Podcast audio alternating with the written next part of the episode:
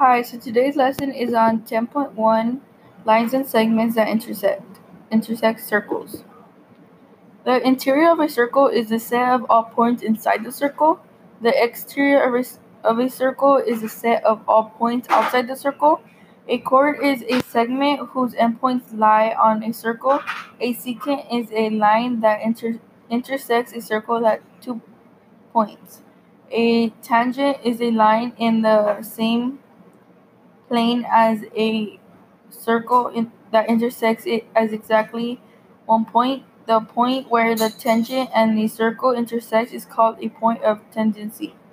So basically, a tangent is basically a line under the circle. So if you imagine a circle and like a arrow going side to side, a secant is basically going through the circle, but it goes it goes through but fully, like it goes through out through through and it's from the outside and in, inside.